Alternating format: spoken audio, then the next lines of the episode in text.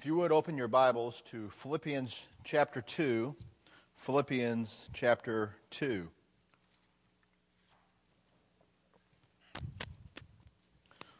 Dr. Weldon had the opportunity to get all of his children together in one place this weekend, which is rare for them, especially since they have one of their children overseas. So uh, they're, they're together. They'll be back uh, this evening, and he'll be back in the office tomorrow morning.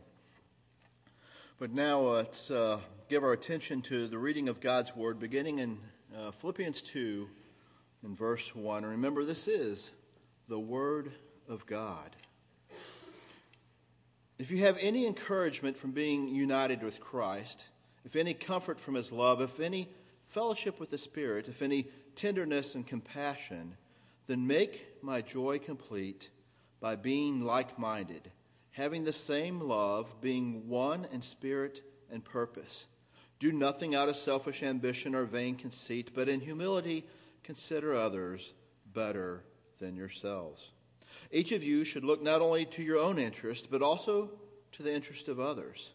Your attitude should be the same as that of Christ Jesus, who, being in very nature God, did not consider equality with God something to be grasped, but made himself nothing, taking the very nature of a servant, being made in human likeness and being found in appearance as a man, he humbled himself and became obedient to death, even death on a cross.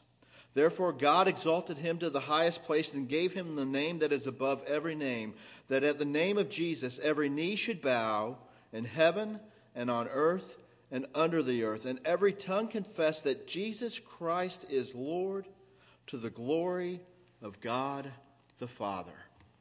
Let's pray together.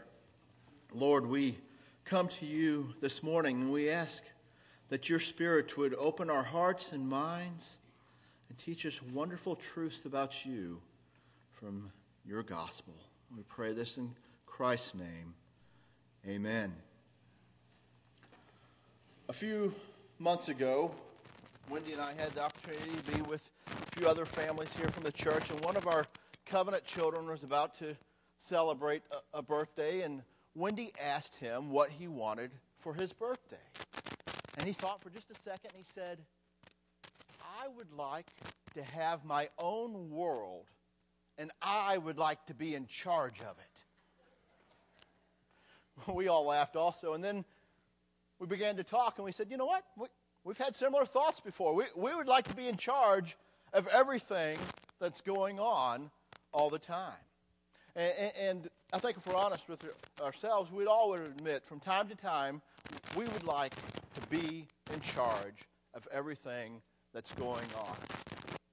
See, the reality of it is we love ourselves. We love ourselves, and we think we should have what's very best for us at all times the way we think it ought to come. We think others ought to show us respect at all times, no matter what. We can be driving down the road, and if we come to traffic, we think we should be allowed to merge as soon as we get there. And then as we go a little bit further, if somebody wants to merge in front of us, we want to be able to decide if they're actually worthy enough to merge in front of us or if they should have to wait till a little bit longer. Right? When we go home, you know, we go home and, and we think our spouses ought to treat us with respect and honor and praise, no matter what it is that we might say or do around our homes. You know, those of us that are parents, we want our children to, to, to, to hang on every word that, that we say, and, and we want them to, to, to, to look at us and say, Dad, it, it, it's an honor to live under your roof. I mean, that's just the way we're wired, is, is we want to be loved and respected by those that are around us. You know, we make ourselves king and queens of our own little worlds, and then we get upset when others refuse to bow their knees to us. And the reality of it is, when we seek such a status, we're actually settling for far less than what God would want us to. Paul Tripp says that we need to avoid falling for the big lie, and that Satan makes things that are less actually seem like they're more. And when we go around thinking that we should be in charge of everything that comes our way, we are buying into the lie that Satan and this world and our sinful natures are trying to sell us. Because we're taking what is less and we're thinking that it's more. For the truth of the matter is, serving is better than being served. Humility is better than power. As we've been looking at our, our, sermon series here out of Philippians, the, the rejoicing church, we looked in chapter 1 and, and we said that we wanted to be people who had their hearts centered on Jesus. And if we would do that, then we would be people that were passionate about sharing the gospel with all that we'd come in contact with. And in chapter 1, Paul was pointing out to us the importance of that no matter what was going on in our circumstances, we should rejoice and we should want the gospel to go forward. And that if we had our heart centered on Jesus, that no matter what happened, even death itself, that we had nothing to fear, no matter what might come our way. You know, Christ calls us to be risk takers for Him. And living lives of humility sometimes is being a risk taker. In chapter 2, Paul gives us a very clear picture of what this selfless living ought to look at, uh, ought to look like. So let's look at again verse 1 here in chapter 2. If you have any encouragement from being united with Christ, if any comfort from his love, if any fellowship with the Spirit, if any tenderness and compassion, then make my joy complete by being like minded, having the same love, being one in spirit and purpose. You know, Paul's words here sort of have a sense of urgency to them. He, he uses that phrase, if any, over and over to, to catch our attention. You know, these, these are words that, that should reflect the way that we, we think as Christians. And if we're thinking this way, Paul tells us that the result is going to be unity within the body. Being united in Christ leads us to a place where our relationships can actually flourish. You know, why are the normal things in everyday life such a struggle? Why is communication so difficult? Why do relationships often end up disappointing us? Why do we all, from time to time, struggle with anger? Why do we all want to be in charge of our own world? Well, Paul gets right to the heart of the issue here in verse 3, where he says, Do nothing out of selfish ambition or vain conceit, but in humility consider others better than yourselves. As Christians, we're called to live lives which are different and radical to what the world is teaching us and what our sinful nature sometimes will desire. When you really think about it, this is one of the most radical statements that, that we're going to read anywhere that we should consider others better than ourselves. It's given to us in, in the form of, of a command. It's, it's not think about maybe doing this. We're being instructed. This is the way it is. And sometimes we look at that and we go, I just can't do that. I know I can't, so I'm not even going to try. Well, how different would your life, your marriage, your workplace, your school, your friendships, how different would they be if you actually applied this verse to your everyday life? You might be thinking, well, that sounds great, and I might want to do that, but but I know myself. Uh, like you said already, I love myself. Well, Paul knows that. He knows we love ourselves. Look at verse 4. He says, Each of you should not only look to your own interest, but also to the interest of others. He knows we're going to look out for number one. But if we're truly going to be the rejoicing church, God wants us to be people who are going to be looking out for the interest of others. We need to be risk takers and challenge ourselves to look out for others. We're going to need to do more than just look out for ourselves. That's why we have Operation Compassion going on this week with our youth. Going out, serving others in the community, not just thinking of themselves. That's why we have Vacation Bible School going on this week. I tell you, life would be a lot easier around the church and a lot easier around my house if we weren't having Vacation Bible School this week. But you know what? We, we need to. It's not about us, it's about reaching out to others. And see, what it says is that we're to look out for the interest of others. You know, it's sometimes it's easier to do that on one given week. We can all get geared up for Operation Compassion. We can get geared up for Vacation Bible School. We can go on a short-term mission journey. But the call is to live our lives daily, radically different than what the world teaches us, and to be risk takers and to watch out for the interest of others. And when we think to ourselves, well, I just can't do that. I, I really, I want to, but there's just no way I can do that, that at this time. Paul gives us verse 5. Your attitude should be the same as that of Christ Jesus. Folks, if we would memorize and if we would put this verse to practice, we would be the rejoicing church. We would be the attracting church. We would be the men and women whose hearts are centered on Jesus and have a passion for his gospel to go forth all the time. For what we're about to see in the rest of our text is Jesus shows us exactly how we are to treat one another and what the benefits are for us in doing so. You know, how we can look at others and not think, I could use them to do this for me, or I can use them for my benefit.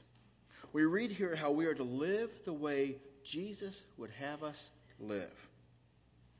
It's a challenge, and like I said, it's sometimes it's risky. Remember, Paul was writing this from prison.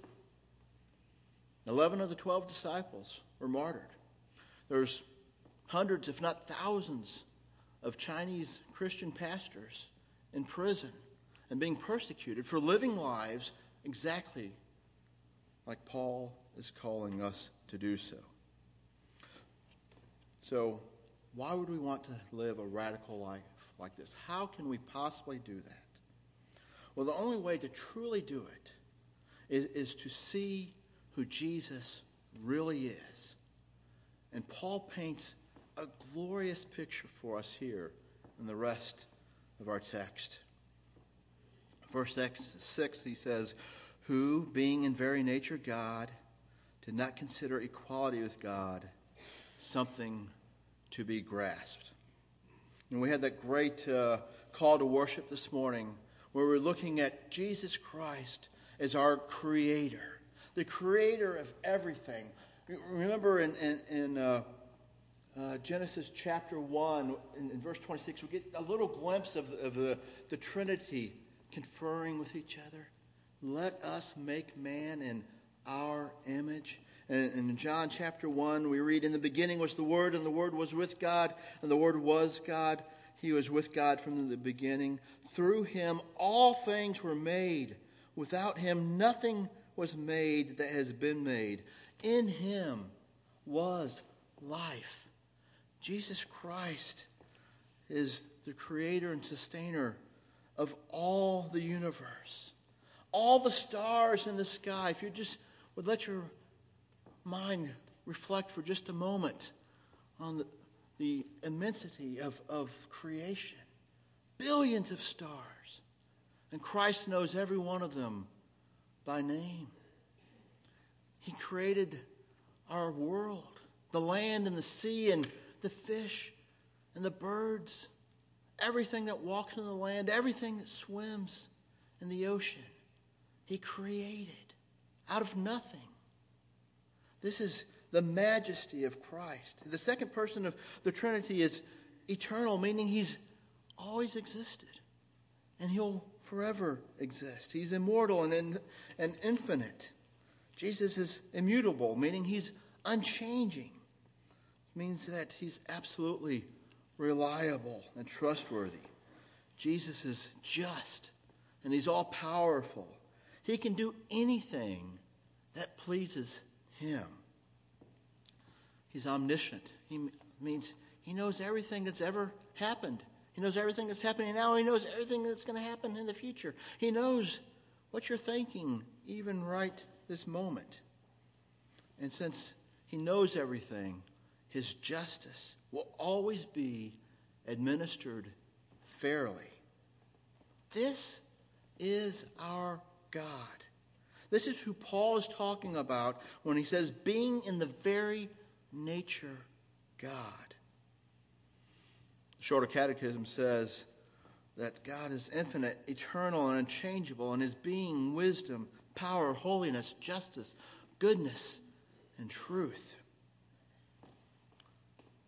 Our Creator, our Sustainer. He's the only God worthy of worship. He, even as we're here this morning worshiping Him, Christ is in heaven being worshiped by angels that He created. He's that wonderful. He is truly the King of kings. And yet we're told this same Jesus did not consider equality of God something to be grasped, something to be held on to. It's an important concept that, that we need to understand. If we're going to live our lives of humility like Jesus, then we need to understand what it is that Jesus did. He did not hold on to something that was desirable. In this case, being God. Even though he could have, it was within his right. But instead, he humbled himself for our good. N.T. Wright uses the illustration that if I had a $100 bill in my pocket, which I don't, but if I did, you know, I could use it any way I wanted to. It'd be my $100. If I wanted to take my family out for dinner sometime, I could do that. If I wanted to go buy some new clothes, well, I could do that. It's mine. I can do with it as I wish. Or I could take that $100 bill. I could use it for your benefit. I could take you out for dinner. I could buy you new clothes. I, that's within my rights. I, I can do with it as I wish. Christ took what was, what was rightfully his, being God, and he used it for our benefit. In verse 7, we read, made him but made himself nothing taking the very nature of a servant being made in human likeness and being found in appearance as a man he humbled himself and became obedient to death even death on a cross. We read here that he made himself nothing. The, the, the king james remember says he, he emptied himself. He didn't not of emptying himself of, of being god but emptying himself and becoming the full extent of, of, of becoming a man. By doing this, the second person of the Trinity, who we just talked about, was worthy of all of our worship, made himself nothing. You look at these three phrases we see here in these verses taking the very nature of a servant, being made in human nature, being found in appearance as a man, you know, being uh, taking the very nature of a servant. We, that word servant there is a word that we use a lot here in the church uh, in different Sunday school classes. You, you know, that Greek word doulos, bond servant, slave. Christ became a slave for us. It, shows the depths that Christ was willing to go to save his people from their sins. Being made in human nature, you know, Christ is truly human, 100% God and 100% human. You know, sometimes we, we, we have to fight this, this urge to say, God, you're not doing things right. I, I think I know better than you in this situation. Well, this ought to help us put that in a little bit of perspective right here. Because look what it says that it's being made in human nature, but made himself nothing, being made in human likeness. You know, to, to, to become nothing, he became a man. The gap between us and God is unbelievably big. And, and we should never try to tell God he's not doing things right. We see this illustrated here by, by becoming nothing, he became a man.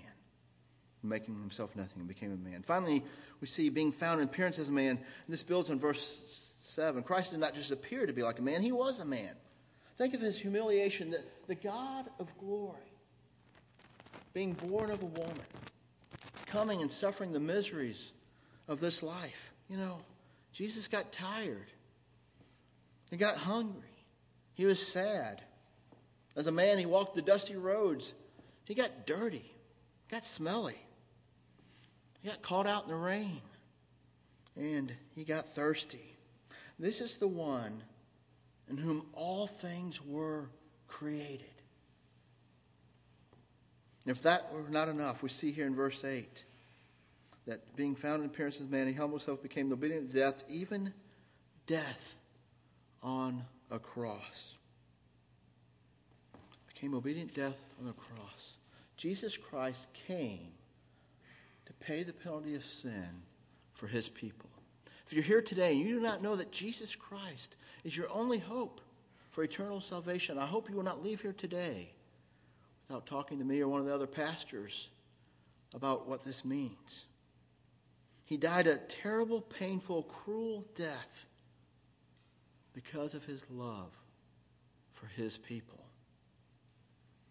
You know, we constantly buy into the world's message to put ourselves first, to seek power and prestige and possessions. You know what? Jesus did not live that type of life. Humility is willing to serve others no matter what the cost might be. Christ gave his all when demonstrating his humility. Remember, we led into these verses by being instructed we should have the same attitude towards others as Christ has for us. And if we do, not only will it, will it benefit those whom we are serving, but it will make an impact on the world that's watching. Shane Claiborne spent a summer in the Calcutta slums with Mother Teresa, and he wrote in his book, Irresistible Revolution, that when he got back home, everyone wanted to know what was she like? What was she like? You know, people were just so fascinated with her. You know, did, did she have a halo above her head? You know, did she glow in her, the dark? I mean, what was Mother Teresa really like? And he wrote, the one thing I will remember most about her is her feet. For they were mangled and discolored and, and grotesque. And I wondered to myself if she had leprosy or some other type of disease. One morning at breakfast, one of the sisters said to me, Have you ever noticed mother's feet? And he said, Well, yes, I have. I, she said, Do you know why they're that way? No, I don't know. I'm, I'm very curious. She said, Well, they're that way because every so often we'll get a box of shoes in. And she never wants anyone to end up with the worst pair of shoes. So she goes through the box first. And she picks out the worst pair of shoes for herself. And years and years, putting others in front of herself, have caused her feet to be deformed. You know, serving others often is painful. But because of Christ's willingness to be humbled to an either greater extent than Mother Teresa, we know that it's the right thing for us to do. In verse 9, we read, Therefore God exalted him to the highest place and gave him the name that is above every name, that at the name of Jesus every knee should bow in heaven and on earth and under the earth, and every tongue confess that Jesus Christ is Lord to the glory of God the Father.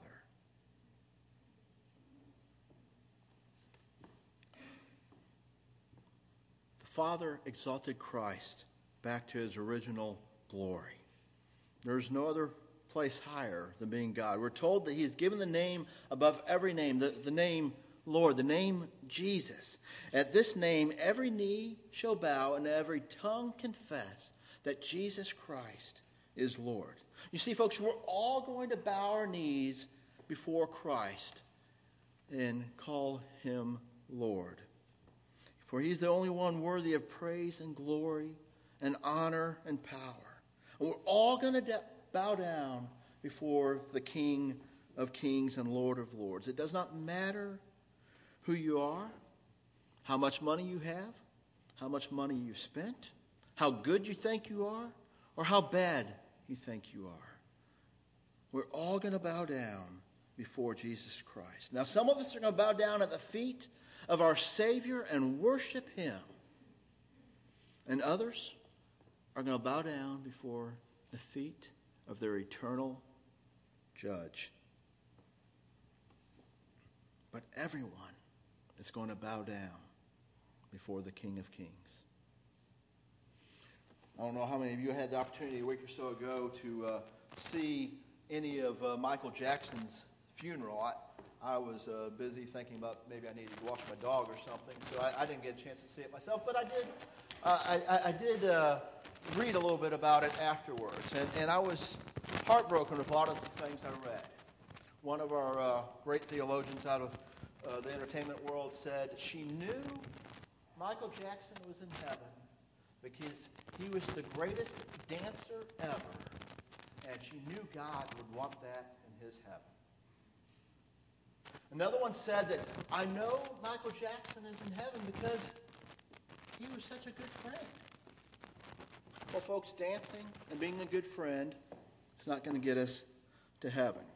In fact, as I read many different comments, I didn't see anything that looked like truth until the very last thing that I read in this news article said that the closing prayer was by Pastor Smith, and it wasn't didn't even give a first name. And it said this And now the king of pop must bow his knee to the king of kings. And, folks, that's true. Michael Jackson has bowed down before the king of kings. The world tells us to take charge of our lives and control everything around it for our good. Jesus Christ is exalted because of his humility and we also will be upon our passing from this world if we are in Jesus Christ. Jesus says in John 14, We are going where I go, you cannot go, but I go to prepare a place for you. We, we know without any doubt that Christ loves us and he wants to share his goodness with us. The promise of heaven is not an empty promise. Heaven will be a great delight for every one of us who claims Jesus as our Savior. We need to quit holding on to this world and thinking that this is the very best that there is. It's a lie from Satan. It is less, and Satan tries to make it look more. The person who sees the big picture, who is willing to serve others now, no matter what the cost, is the person who understands what Jesus came to teach us. When we understand this, then we're ready to be risk takers for Jesus. Remember, the lie of self centered living and using possessions and others to get what we want on this earth will only lead to pain and frustration and fractured relationships. When we're willing to, to serve rather than to be served, we glorify God and we gain far more. For your your next birthday, if you were given the world and the opportunity to be in charge of it all, would you spend your time serving others? Your attitude should be the same as that of Christ Jesus, who, being in very nature God, did not consider equality with God something to be grasped, but made himself nothing, taking the very nature of a servant, being made in human likeness. And being found in appearance as a man, he humbled himself and became obedient to death, even death on a cross. Therefore, God exalted him to the highest place and gave him the name that is above every name, that at the name of Jesus, every knee should bow in heaven and on earth and under the earth, and every tongue confess that Jesus Christ is Lord to the glory of God the Father. Let's pray together.